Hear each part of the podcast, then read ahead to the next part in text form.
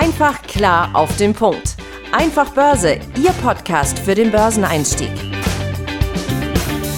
Die im Podcast besprochenen Aktien und Fonds stellen keine spezifischen Kauf- oder Anlageempfehlungen dar.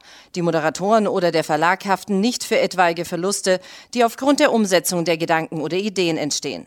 Hallo und herzlich willkommen zum Einfach Börse Podcast. Mein Name ist Tim Temp.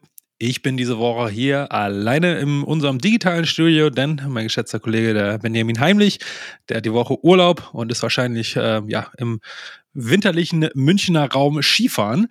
Ähm, ja, aber ich wollte euch natürlich hier in dieser Woche auch wieder was mit auf die Ohren geben, ähm, damit ihr wieder ja etwas schlauer, etwas ähm, Mehrwert bekommt hier zum Thema Börse, um euch ja äh, noch besser an den Märkten zu bewegen.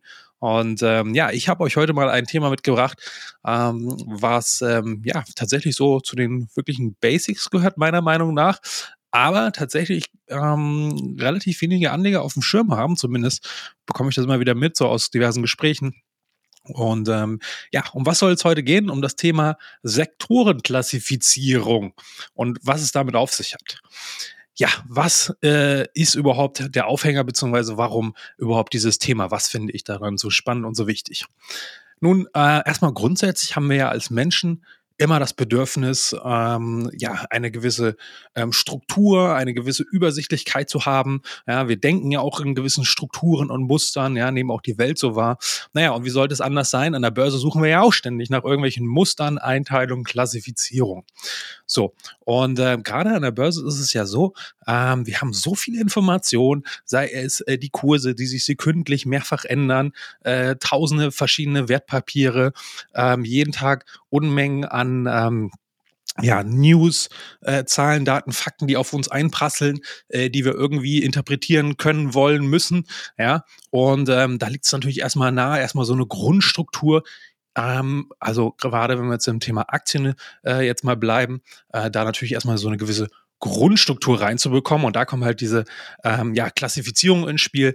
Denn nicht nur wir als Privatanleger haben das Bedürfnis nach Struktur und Übersichtlichkeit, sondern das haben natürlich auch professionelle Anleger. Ja, und da haben sich natürlich ähm, hier zwei Schwergewichte aus der Branche, kann man schon wirklich sagen, äh, zu, äh, zusammengetan. Ende der 90er haben nämlich ähm, ja, die Finanzunternehmen äh, MSCI, also die ja auch diesen berühmten MSCI World, das ist ja dieser Index letztendlich, und MSCI hat das, ja, dieses Konzept ähm, entwickelt, beziehungsweise diese Zusammensetzung, ähm, die machen ja noch ganz viele andere Sachen. Äh, und äh, S&P, also Standard Poor's, äh, das ist ja auch eine Ratingagentur. Naja, und die beiden haben sich halt, wie gesagt, zusammengetan und Ende der 90er, ähm, ja, diese Klassifizierung der Sektoren ähm, beziehungsweise Einteilung ähm, der verschiedenen Branchen vorgenommen. Ja, und äh, da gibt es natürlich verschiedenste Möglichkeiten und ähm, die Sektoren jetzt erstmal so zu klassifizieren, also je nachdem, was für eine Eigenschaft man denen zumisst oder was für ein Filter man sozusagen das Aktienuniversum dann ähm, äh, durchleuchtet. Naja, ich, ich habe jetzt hier diesen ausgewählt, weil das ist so eigentlich mit der bekannteste. Ähm, und der wird halt auch von sehr vielen ähm, ja, Brokern, Banken und so weiter benutzt, sodass ihr da halt auch den immer wieder äh, in der einen oder anderen Form findet. Ähm, ja, und dieser, ähm, dieser äh, Branchenstandard oder diese Branchenklassifizierung, die nennt sich Global Industry Classification Standard, kurz GICS, also G-I-C-S. Ja, und genau, und ähm, der wurde, wie gesagt, von diesen beiden ähm, äh, Finanzinstitutionen entwickelt. Und ähm, ja, der ist jetzt wie so eine, eine Art ähm, Baumdiagramm aufgebaut. Müsst ihr euch das vorstellen, könnt ihr einfach mal googeln, dann seht ihr da auch äh, ganz schöne Übersichten und so weiter. Der ist aber relativ umfangreich, muss man auch dazu sagen. Ähm, die gehen sozusagen von, von, von, vom Groben ins immer kleinere, detaillierte. Was meine ich damit genau? Also, sie haben erstmal diese zwölf Sektoren und, äh, Entschuldigung, elf Sektoren. Das sind diese elf ähm, grundlegenden Sektoren, ähm, die dann wiederum noch feiner unterteilt sind. So, und, und diese elf Sektoren, die möchte ich euch in der heutigen Folge einmal kurz vorstellen. Ähm, äh, aber hier nochmal der Vollständigkeitshalber sei genannt. Also, dann, es gibt einmal die elf Sektoren. Die wiederum werden nochmal in 24 Industriezweige unterteilt. Dann kann man das nochmal wiederum unterteilen, beziehungsweise wurde unterteilt hier in 69 Industriezweige und dann darunter nochmal 158 Subindustrien. Ja, also ihr merkt, das ist eine riesengroße äh, Tabelle, die man da bauen kann oder die man da auch sieht oft, ne, oder halt die verschiedenste Diagrammform. Ähm, ich möchte mir jetzt, wie gesagt, heute jetzt nur mal auf diese elf Sektoren, weil das sind jetzt die wichtigsten, wo halt alles irgendwie einkategoriert werden kann. Und die anderen, die ich jetzt danach folgen sind, die sind sozusagen nur untergeordnet, damit man es noch feingliedriger äh, differenzieren kann. Ja, starten wir mal mit dem ersten Sektor. Und das ist der Kommunikationssektor oder Kommunikationsdienstleistungssektor. Ja, was, was ist darunter zu verstehen? Ihr könntet euch wahrscheinlich schon denken. Ja, alles, was im weitesten Sinne mit Medien, soziale Medien zu tun hat, traditionelle Medien, ähm, aber auch alles, was sozusagen benötigt wird, um diese Medien an den Mann an die Frau zu bekommen. Also Kabel, Festnetz, Mobilfunkanbieter gehören natürlich auch mit dazu. Ja, jetzt auch mal eine Be Beispielaktie hier aus dem Bereich kennt jeder Telekom. Klar. So. Zweiter Sektor ist so der, die sogenannten zyklischen Konsumgüter. Ähm, ja, was zählt hier dazu, beziehungsweise was sind überhaupt zyklische Konsumgüter? Diesen Begriff haben wir ja im Podcast schon häufiger verwendet. Ich möchte es kurz noch mal kurz ähm, hier einmal erklären.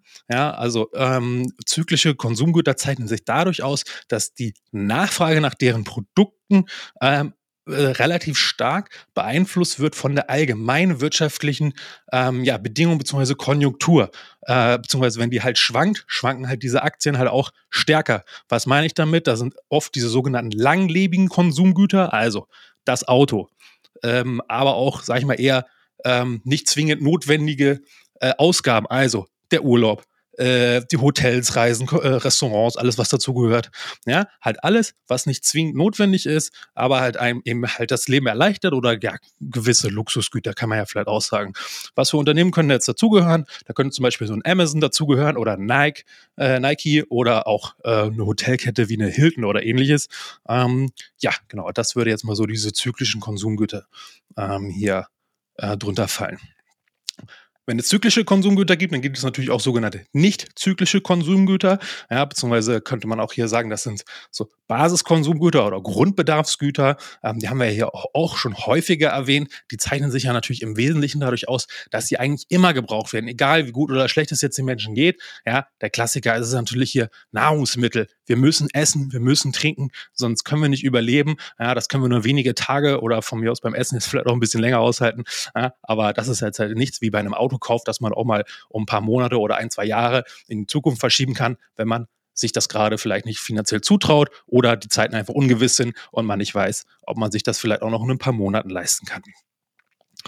Ähm, so, ja, Beispiele hierfür Procter Gamble, ne, da haben natürlich diverse Hygieneartikel, äh, Pampers äh, und so weiter, gehört ja auch alles dazu. Oder natürlich so ein Klassiker, Warren Buffett liebt die Aktie Coca-Cola, so klar. Ne?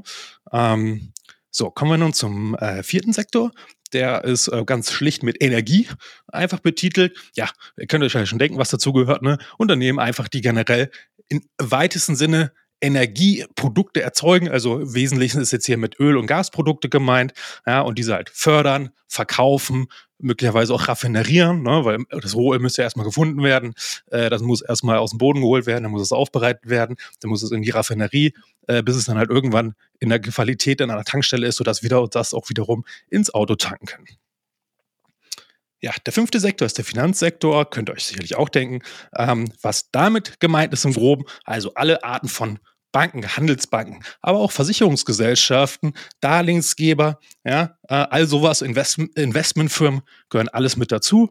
Ja, Beispiele sind hier zum Beispiel die Deutsche Bank oder die Allianz. So, kommen wir nun zum äh, sechsten Sektor. Das ist der Gesundheitssektor oder das Gesundheitswesen.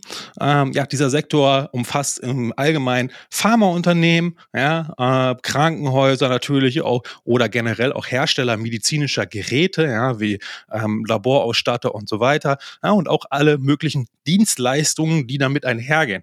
Ja, ähm, also Stichwort Biotechnologie, äh, Life Science oder ähnliches. Das könnte man auch alles darunter zählen ja, so ein Klassiker, den eigentlich auch jeder kennt. Pfizer zum Beispiel, ja, machen alle möglichen Arzneien, haben ja auch mit BioNTech damals zusammen den Impfstoff, den Corona-Impfstoff entwickelt. Na, das kann man hier da äh, auf jeden Fall mit anführen. Kommen wir nun zur siebten Industrie, ähm, beziehungsweise die, äh, zum siebten Sektor. Das ist der Industriesektor. So, ich habe es schon ein bisschen vorweggenommen. Ähm, ja, darunter kann man auch eine Vielzahl von Unternehmen wird hier mit einbezogen. Also alles Mögliche, was in größerem Maßstab in, äh, ein Produkt herstellt, ja, oder auch Transportunternehmen werden zum Beispiel auch dazu gezählt, ja, oder Rüstungs- und äh, Luftfahrtunternehmen, ja, Fluggesellschaften, Eisenbahn, äh, Maschinenbauer, sowas zum Beispiel könnte man darunter alles fassen. Ja, zwei Aktien bei, als Beispiel hier. Boeing, ne, der Flugzeugbauer, oder 3M, die machen ja alles Mögliche von kleinen Sachen wie Post-its, äh, Atemschutzmasken und viele, viele, viele weitere Dinge ähm, den achten Sektor, das ist hier der Werkstoff- bzw. Materialiensektor.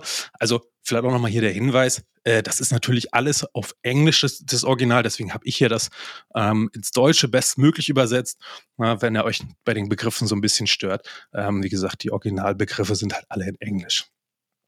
Also, achter Sektor, Werkstoffe, Materialien, na, gehört alles dazu, was im weitesten Sinne ein Vorprodukt ist für wiederum andere Unternehmen. Also, das könnten zum Beispiel gewisse ähm, Basischemikalien sein, das kann aber auch Baumaterialien sein, das kann also auch Bergbauunternehmen äh, äh sein, aber auch Forstwirtschaft oder Papierindustrie. Ne? Und hier ähm, Beispiele habe ich mir mitgebracht so aus Deutschland, BASF, natürlich ein Chemieproduzent, ähm, gehört aber auch, ne? oder ThyssenKrupp zum Beispiel, beides gute Beispiele, die kann man hier in diese Kategorie einordnen könnten aber auch in den Industriebereich eingeordnet werden. Und da seht ihr schon, na, das ist ähm, auch nicht immer ganz klar, wie jetzt die jeweilige Einordnung ist, beziehungsweise die Unternehmen haben ja auch auf mehrere, gerade die großen Unternehmen, die machen ganz viele verschiedene Sachen. Das heißt, man kann gar nicht genau sagen, die sind jetzt klar das oder die sind jetzt klar das. Ja? Ähm, und bei dieser Einteilung, da wird halt äh, im Wesentlichen äh, die zentrale Geschäftsfähigkeit auch immer äh, untersucht und welche Umsätze äh, die Unternehmen in welchem Bereich erzielen. Und danach findet halt meistens die Einteilung halt statt. Ähm, ja, kommen wir nochmal zum, äh, zum nächsten Sektor. Wir haben noch drei weitere.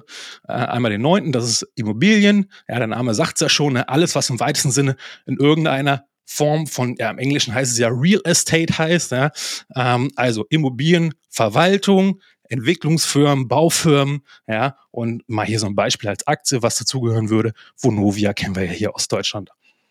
Ähm, der zehnte Sektor, ja, einer mit der beliebtesten Sektoren sicherlich die letzten Jahre, einfach weil er auch super gelaufen ist, der Technologiesektor. Ja, was gehört alles dazu? Alles, alle Arten von Herstellern, und Anbietern von Computer-Hardware, Computer-Software oder generell Software und Hardware, äh, Halbleiterelektronik, ja, also auch wiederum die Vorprodukte, die für ähm, äh, irgendwelche, also Chips beispielsweise, die dann ja wiederum in andere Bauteile wieder gebaut, äh, eingebaut werden ja, und so weiter oder alle Formen von natürlich Computerausrüstung, IT-Dienstleistungen, ne? auch alles das zählt mit dazu. Ähm, die Unternehmen hier kennt ihr auch alle, Apple, IBM, Microsoft. Ne? Das sind jetzt mal hier so die ganz dicken, äh, ähm, dicken Tanker, die hier in dieser, äh, in diesem Sektor zugehörig wären. Ja, last but not least, äh, Sektor 11, Versorger, ja, also alles, was mit Elektrizität, Elektrizität, Gasunternehmen, Wasserversorgung zu tun hat. Das sind ja so diese klassischen Versorger, ja, auch, ähm, wenn man so will, unzyklisch, weil ohne Strom kommen wir in der Regel nicht weit. Ähm, ja, was sind hier für äh, Unternehmen zu nennen? Kennen wir hier aus Deutschland, RWE natürlich, habe ich jetzt hier mal als Beispiel mitgebracht. Ja, das waren die elf Sektoren. Ähm, mal ein kleiner kurzer Überblick. Äh, man kann natürlich jetzt zu diesen einzelnen Sektoren auch jeden, zu jedem einzelnen Sektor eine eigene Folge letztendlich eigentlich machen. Also, ne, was zeichnet den genau aus? Äh, welche Eigenschaften hat der? In welcher Börsenphase funktioniert er besonders gut oder besonders schlecht? Ähm, das habe ich mir auch bei der Vorbereitung schon mal mitgenommen als Idee nochmal für weitere Podcast-Folgen. Könnt ihr uns ja auch gerne mal schreiben, ob ihr das cool finden würdet, wenn ihr da nochmal nähere Details wie so eine Art Steckbrief quasi zu den einzelnen Branchen euch wünscht. Ja, kommen wir nun zum Fazit.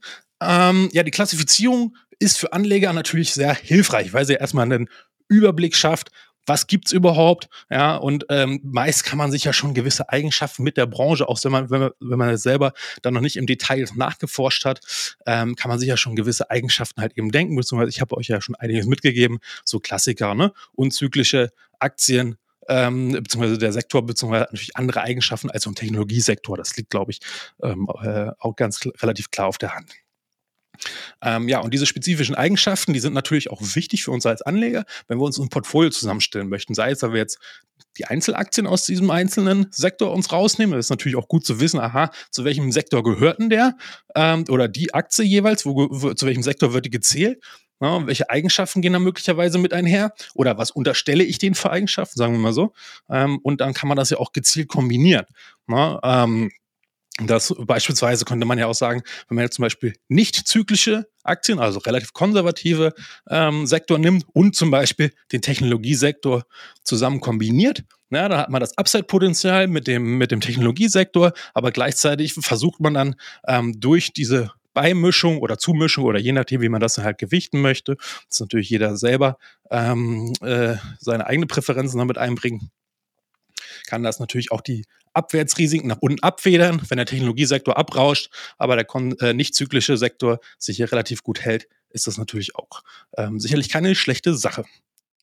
Ja, zu guter Letzt ähm, sei hier auch nochmal erwähnt, diese Einteilung können natürlich auch Anleger gezielt nutzen, ja, um erstmal ähm, gewisse Branchen zu identifizieren ne, und gewisse Einzeltitel, was habe ich ja eben schon gesagt, äh, um diese besser ähm, ja, zu klassifizieren, weil sie halt eben dann dadurch ja natürlich auch gewisse äh, Eigenschaften dem zugeschrieben würden. Oder man kann gezielt mit dieser Branche auch losgehen, wenn man sagt, hey, ich möchte jetzt sehe bei dieser Branche in den nächsten Jahren besonders viel Potenzial.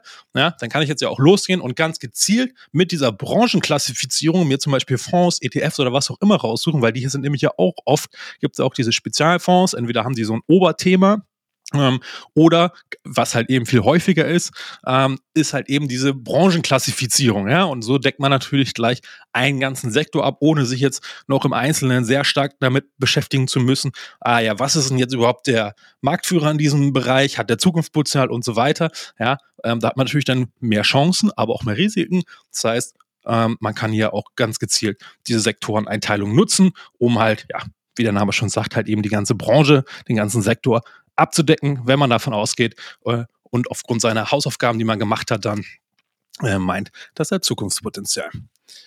Ja, das soll es für heute gewesen sein. Ähm, eh, kurze, knackige Folge. Naja, wohl äh, kurz äh, sind wir ja doch schon äh, deutlich über 15 Minuten. Ähm, ich hoffe, euch hilft es ein bisschen, äh, das nochmal besser zu verstehen und dass ihr jetzt nochmal, ja, vielleicht auch ein neues Puzzleteil wieder für euch entdeckt habt, was ihr dann wiederum nutzen könnt, ähm, um eure Investments in Zukunft noch erfolgreich zu gestalten. Ich sage vielen Dank für eure Zeit und euer Zuhören hier. Ähm, äh, ja, ich hoffe, wir hören uns nächste Woche wieder. Bis dahin, macht's gut und auf Wiederhören. Ciao. Einfach klar auf den Punkt. Einfach Börse, Ihr Podcast für den Börseneinstieg.